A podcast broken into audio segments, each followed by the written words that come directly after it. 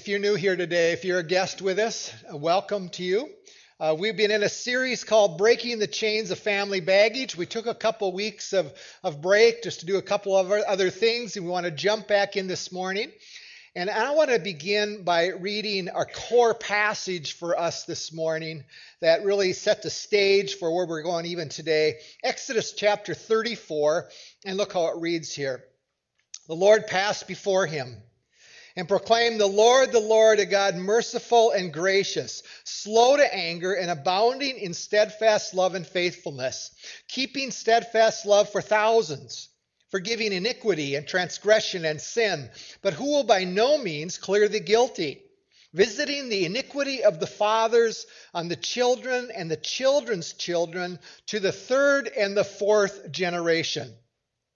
Today we tackle this idea of fathers and, and get uh, and a couple aspects of being a little bit more pointed as to how the sins, the iniquity of the dads roll from generation to generation.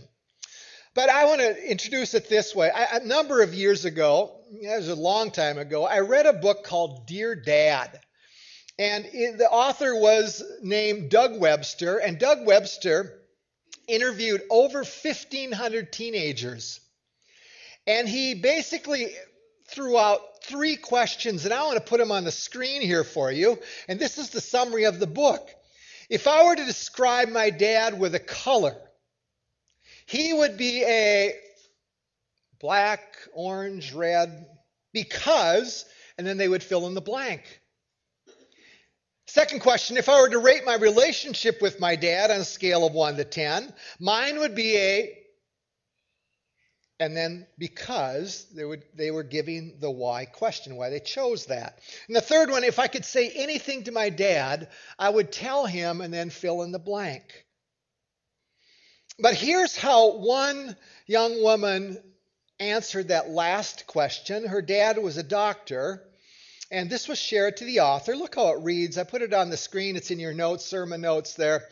"Dad, can we talk, please? I asked you that one day as a freshman, and you said you were busy that day because you had to go to surgery. You never came back to talk to me. Four years later, I've given up waiting for you." And age eighteen. So here was a father-daughter relationship with the opportunity to actually go deep, and it remained on a surface level at best. The sins and the iniquity of the father sweep over generation to generation. What happens in that process? Now, understand this. This is about fathers in the room today.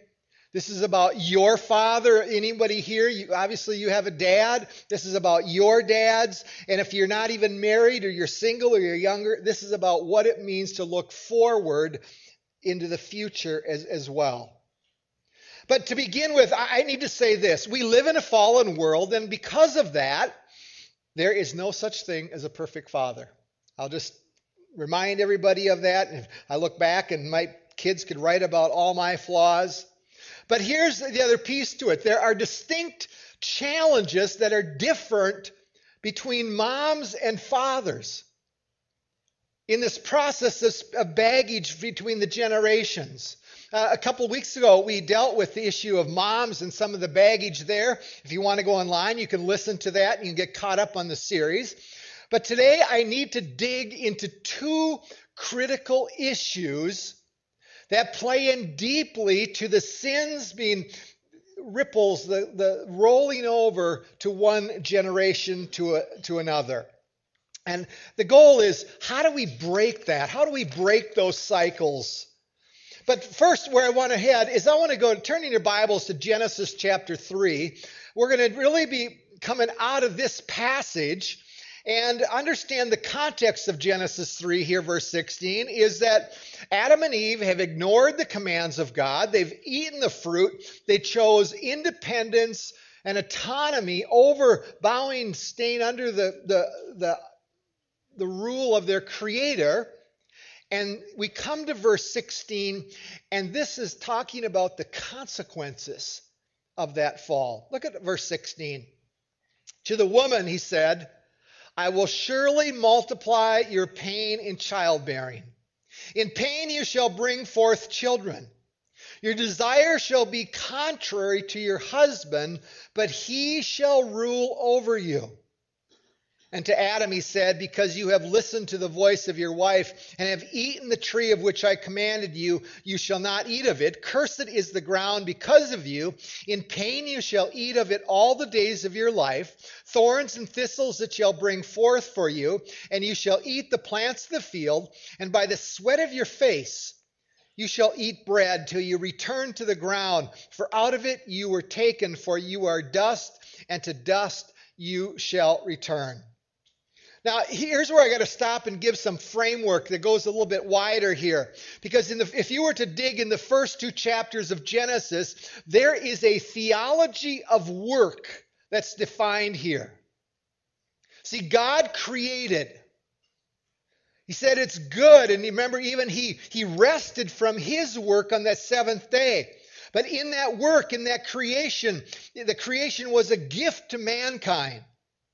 And men and women were called to exercise dominion over the earth, to rule over creation. And they were called to manage it, take care of it. And in that, it included physical work.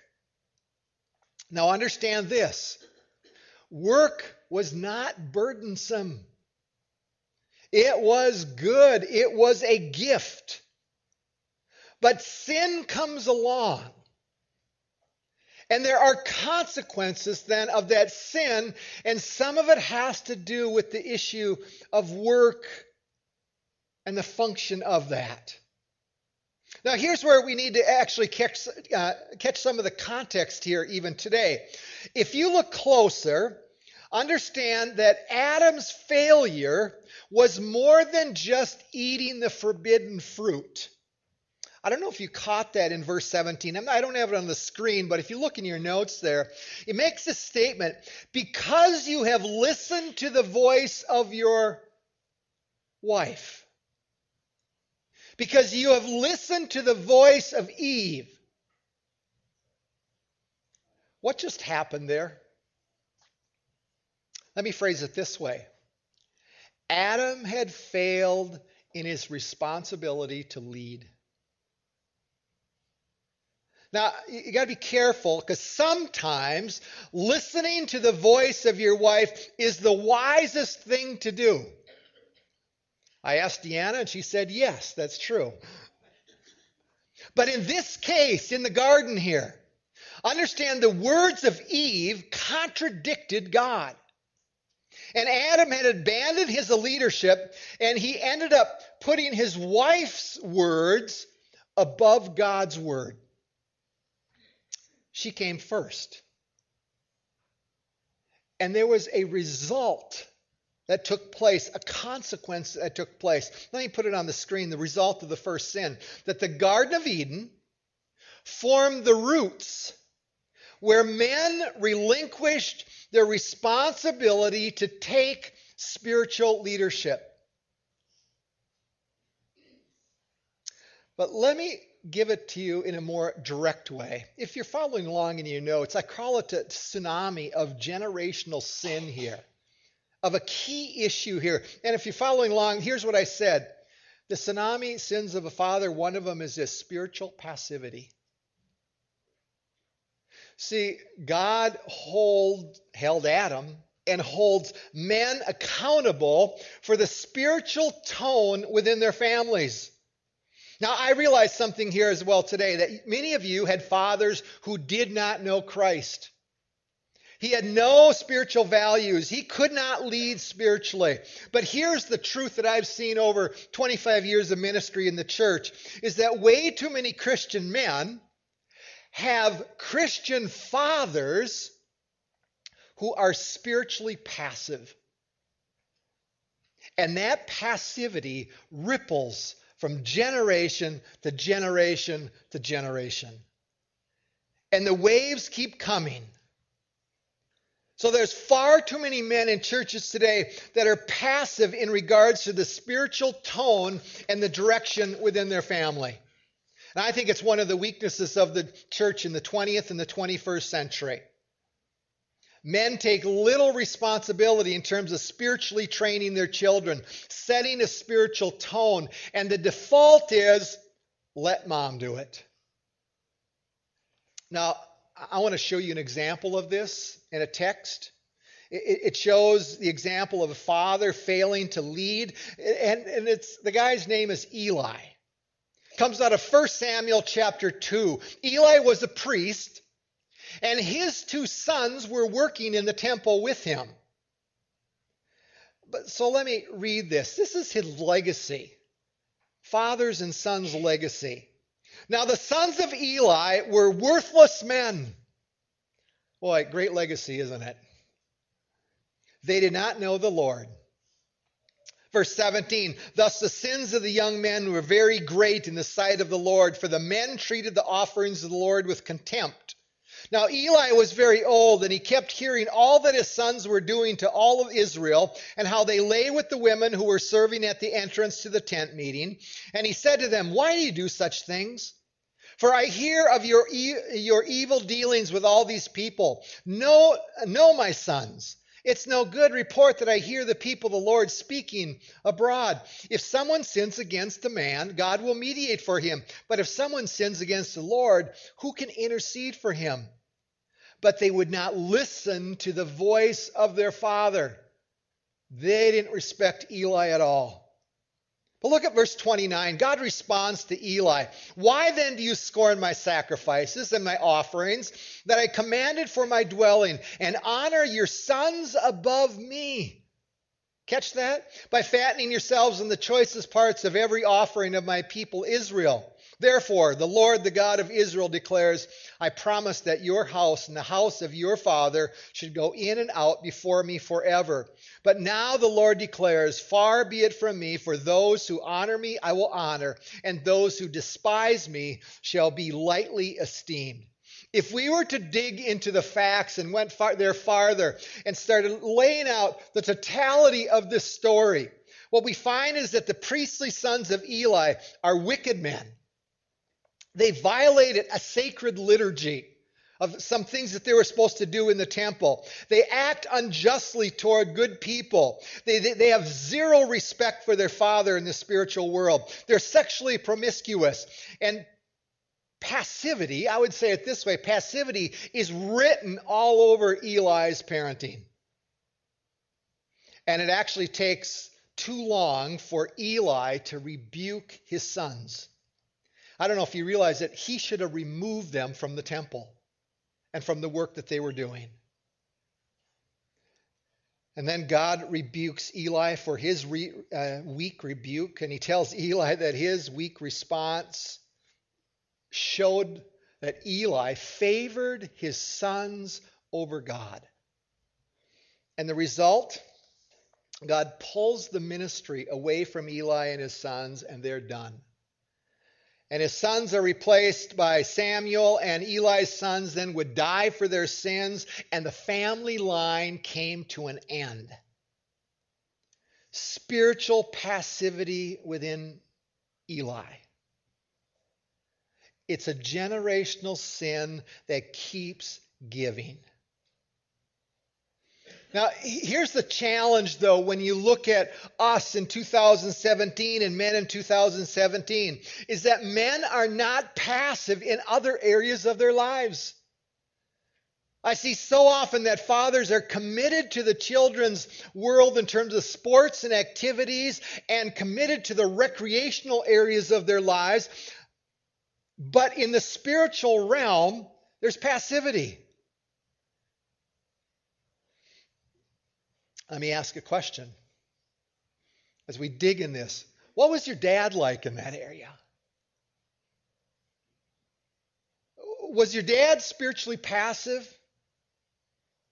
Maybe it was non-existent. There was no spiritual roots at all. And I suspect even in this setting here today that there's many of you that had passive dads when it comes to the spiritual world. Now, some of you are actually wishing you had a passive dad. Because some of you grew up in a home where the dad wasn't passive, he was angry. Some of you grew up in a home with a dad who was just emotionally disengaged, could not relate to anybody in the family or the kids. Some of you grew up in homes where the dad was a manipulator.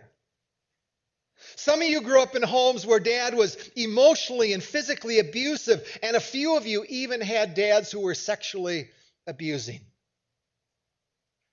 See, looking back, what was the model that you were modeled? What was your father like in the spiritual world? If I were to describe my dad, my dad was passive spiritually, incredibly passive. I don't remember one spiritual conversation with him. And I grew up in a church exactly like this. But he also had another characteristic. There was a touch, more than a, a strong touch of spiritual legalism that, that he portrayed as well. See, what was your dad like? Let me give you some more examples from Dear Dad. Marcus, age twelve. Marcus, my dad is the color black because he's never there for me. My relationship with him is a zero. Why, Marcus? My dad wanted me aborted. Marcus, do you have anything to say to your dad? Go die because you've never been there for any of your children. Here's a young girl, the next one. He is the color black. He's like a black hole, never understanding or there. Our relationship is a one because he didn't want a girl, and he disowned me because of it. Here's a thirteen-year-old Luke. thirteen-year-old Luke pictured his dad as red because Luke said he has a temper. He ranks his relationship with his dad as a two because he said to his dad, he calls me stupid and says that I'm idiotic. Now, I was thinking Luke's dad was going to get both barrels when I asked, what would you like to say to your dad, Luke? And he said this, I love you, Dad. What? Really? You know, Luke, you can say anything, anything. I did, he replied. You know, I, I look at that last one, and I realize something.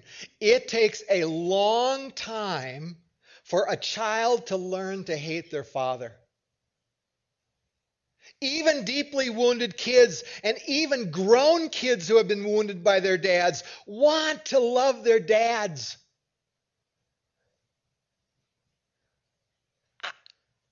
They, they want to be able to love them. They want to be able to respect them. But, but dads, fathers out here, let me ask you a hard question. No matter what your age, if Doug Webster sat down with your children and began to interview the kids, your, the children, what color would they pick and why? What would they rate you as a father, one to ten? If Doug were to ask your child today, is your dad concerned about the spiritual world in your life, or is he more concerned about sports and grades and other stuff? What would he say? Now, now here's the struggle. My goal is not to beat you up, and this is hard stuff. But I believe there's something true here, that very few dads, fathers, have had it demonstrated to them what it means to be a spiritual shepherd to their kids, to their children. Passivity is modeled so easily from generation to generation to generation. But spiritual shepherding is not easily modeled. Again, I can't remember one spiritual conversation with my father. But he didn't beat us. He was gentle. He was a nice guy, just spiritually passive. But I do know this. He learned his passivity from his dad. And I think from his mother as well. I think it impacted, his parents impacted his ability to speak spiritual things into our lives, the six of us kids that were under their umbrella. But here's the deal. Because I know it, I've had some conversations with my mom about, I, I learned about his dad, his mom. I figured some stuff out. But because I know it, I can't hold it against him.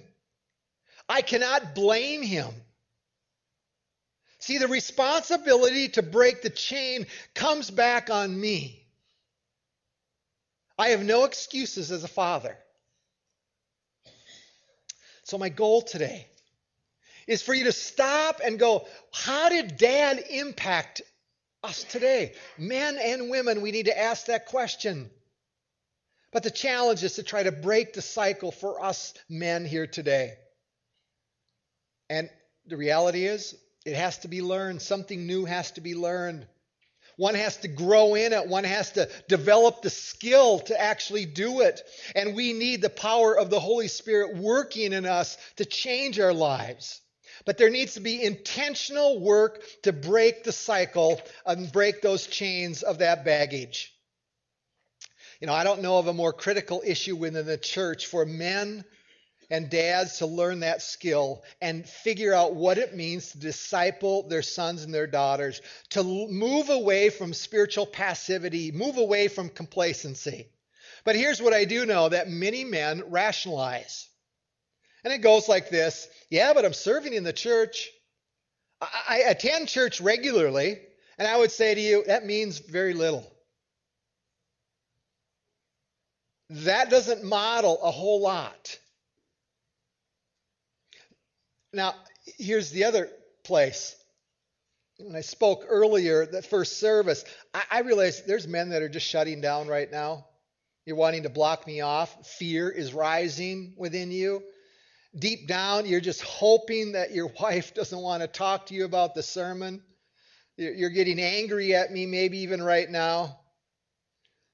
But men, here's what I would say to you. If you don't assume the responsibility and the desire to grow in this area spiritually, God will hold you accountable. And if that scares you, I go, it probably should.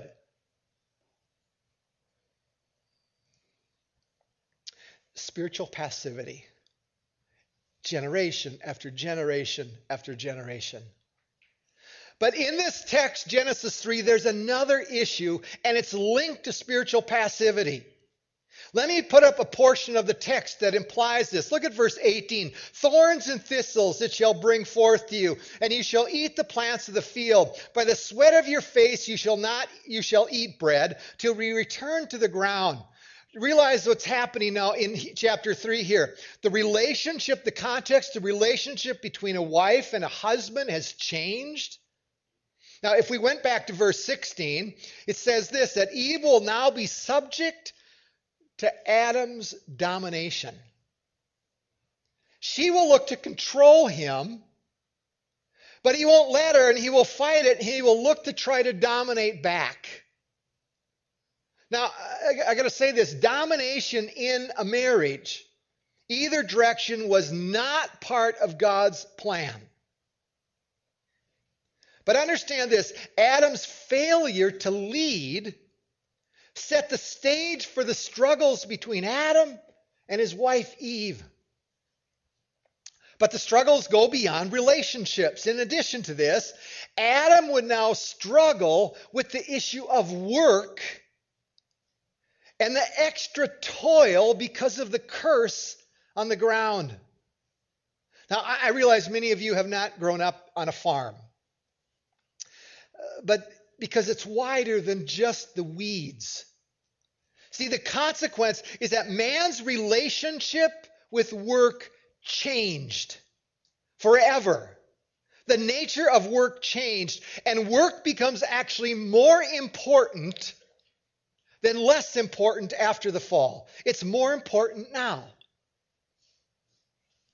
Why? Because it was cursed.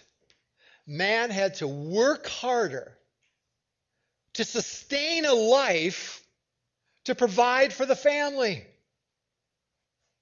More work. But there's a, there's a dynamic that takes place here. I want to put it on the screen for you. Recognize this, that work now becomes an obstacle to man's relationships because he has to work extra hard to provide the sustenance that he needs. Before sin came into the world, understand, he was made to work. But work was never supposed to get in the way of our relationships.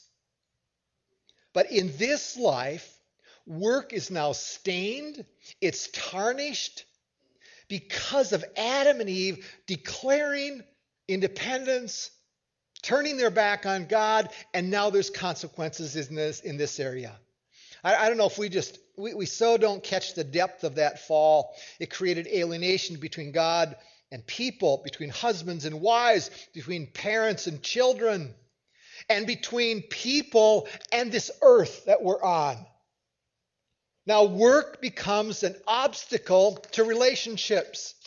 That phrase, by the sweat of your face, maybe you have the sweat of your brow. All of a sudden, more is demanded in the work area. We men have to work harder. People have to work harder in work. But here's where we begin to go. Men slide toward a direction that the flesh calls them to. And they begin to focus on their jobs. And they begin to leave the spiritual responsibility of the home, and they leave it to mom and the wife.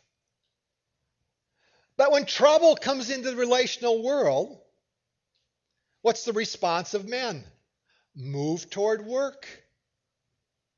Work harder, even at playing. Do you realize men actually work at playing? But let me reframe it in a different way. Work is not evil. It's a gift of God. It was meant for good.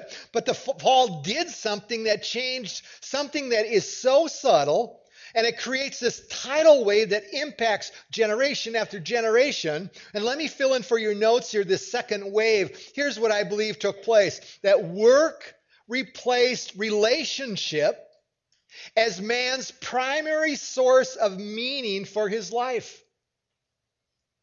Relationships were broken.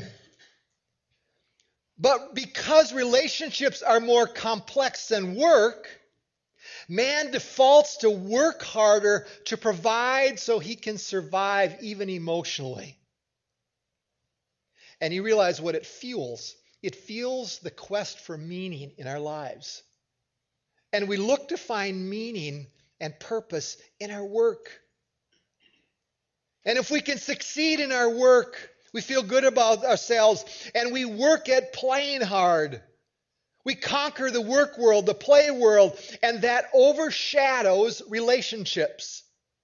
I, coming back, I was down at our house in uh, Brainerd yesterday.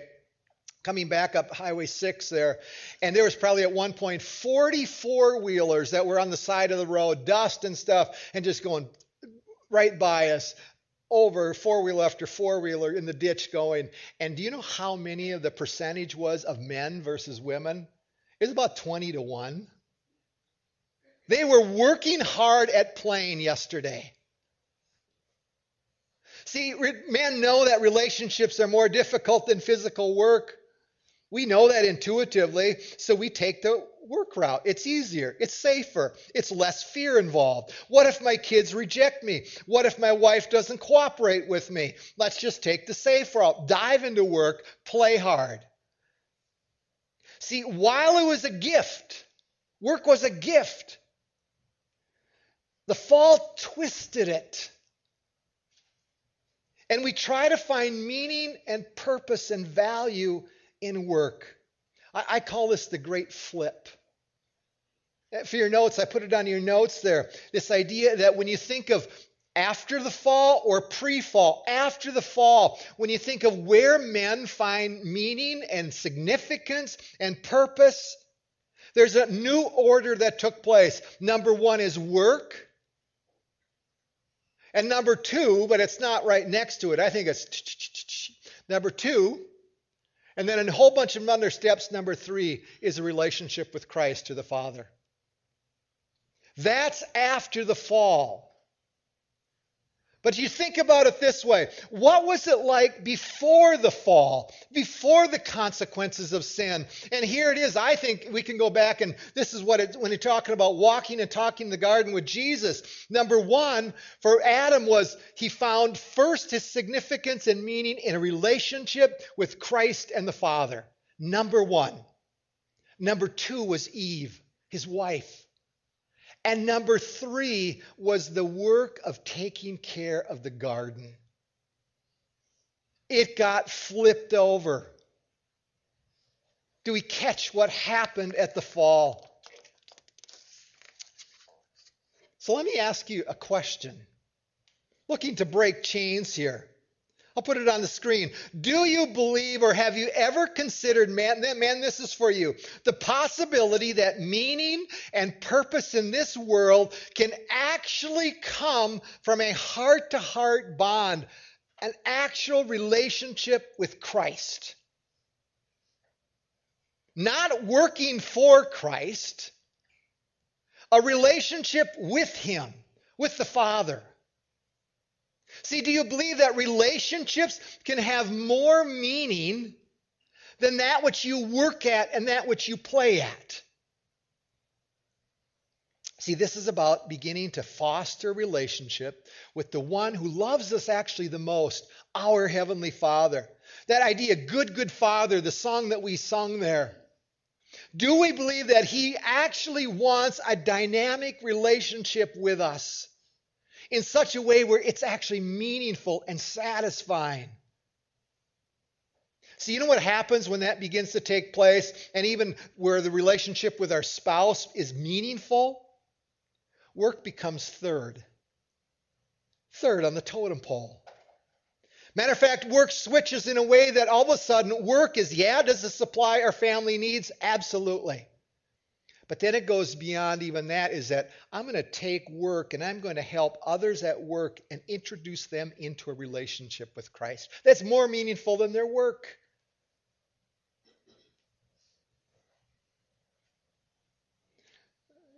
Do we catch this? Now, I, I got to point out one nuance here. I forgot to say this in the first service.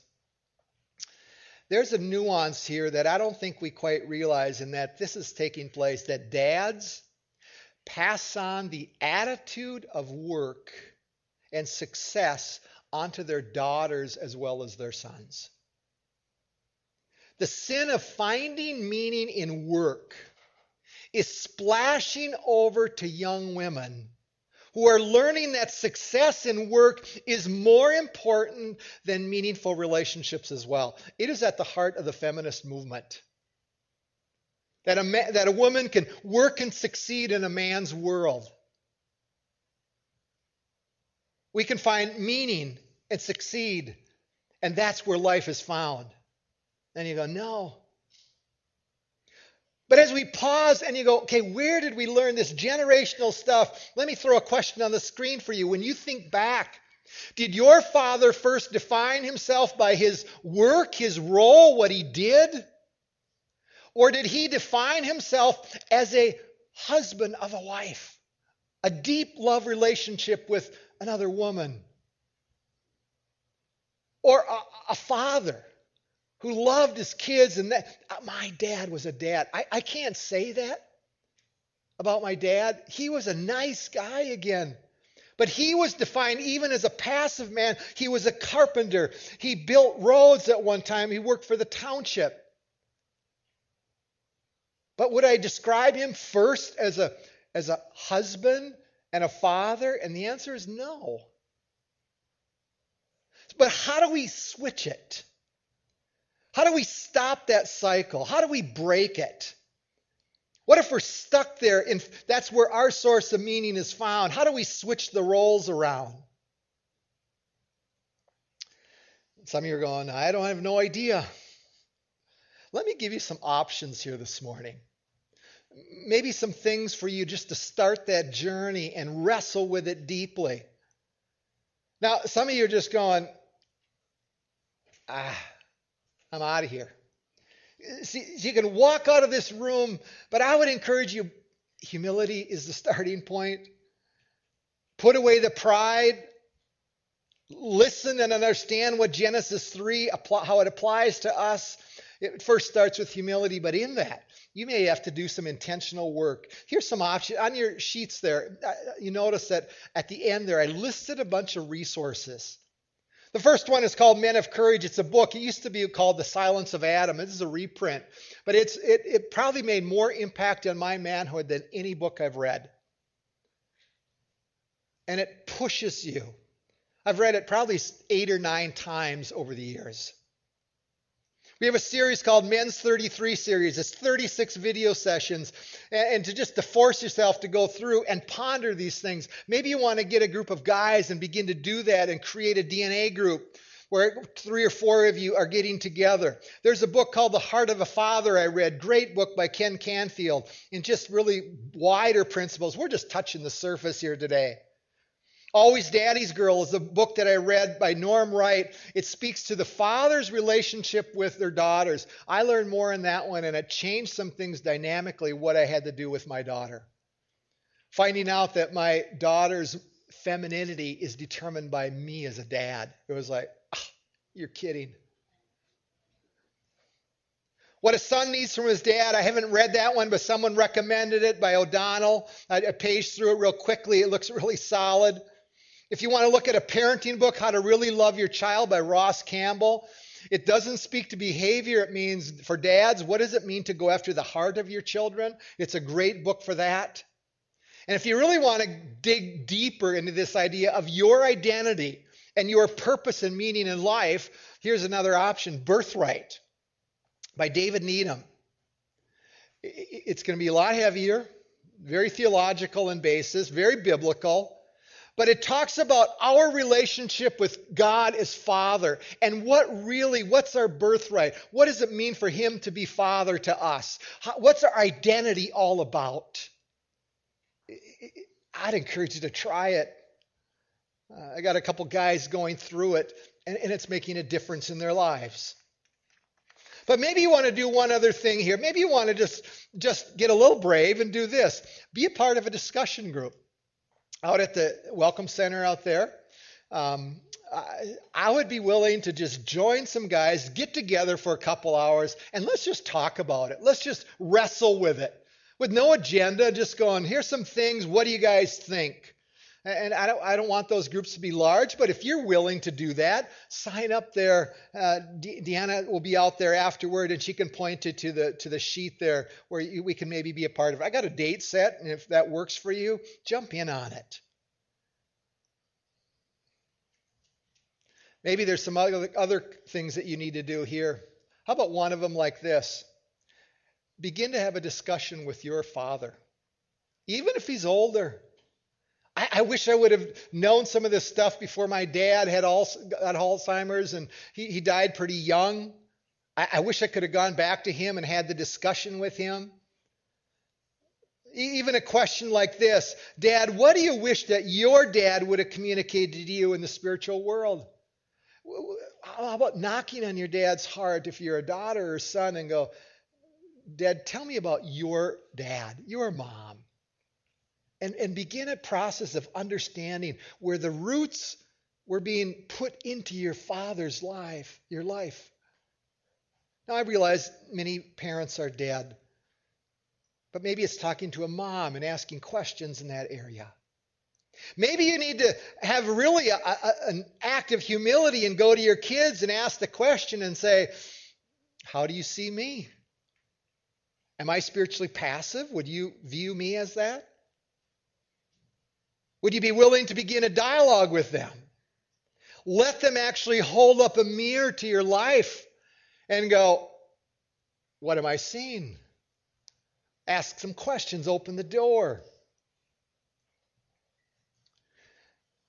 Maybe you need to have a discussion with your wife, your husband. Would you be willing to have that dialogue about the spiritual world? You know, if you're single here, and even if you're not a father and you're a guy here, here's what I this, be prepare to become a spiritual father for somebody else. See, what does that look like? As you learn to communicate some of this and actually give it away to somebody else's life. But maybe there's one last one I would throw you that, maybe the most critical one, would be to pull out this book and become more regular in it and begin the process of building a relationship with the Son and the Father through the Holy Spirit. And here's the suggestion for you. As you dig out your Bibles, don't read it for content. stay away from the content for a while. Yes, there's things to learn about it and lots of things, but here's what I, here's the, here, read it this way. Father, would you reveal to me a relationship through my reading today? Just reveal yourself to me. That would build on my relationship with you. Show yourself in this book to me. I, I think this is the greatest need probably to begin the journey, is for us to go, that we can actually have a relationship with the creator of the universe, and he wants to relate to us day by day, moment by moment. And it's not just to perform for him, it's not to gain significance, but it's for us to know that we are loved by him and that he actually wants a relationship with us. And that we learn to trust him because he is a good, good father. We need to let this speak to our lives in profound ways. Two cycles, passivity, work, where do we find meaning? Are we going to let the Holy Spirit change us from the inside out? Don't wait. Go for it. You can do it. Let's stand and pray.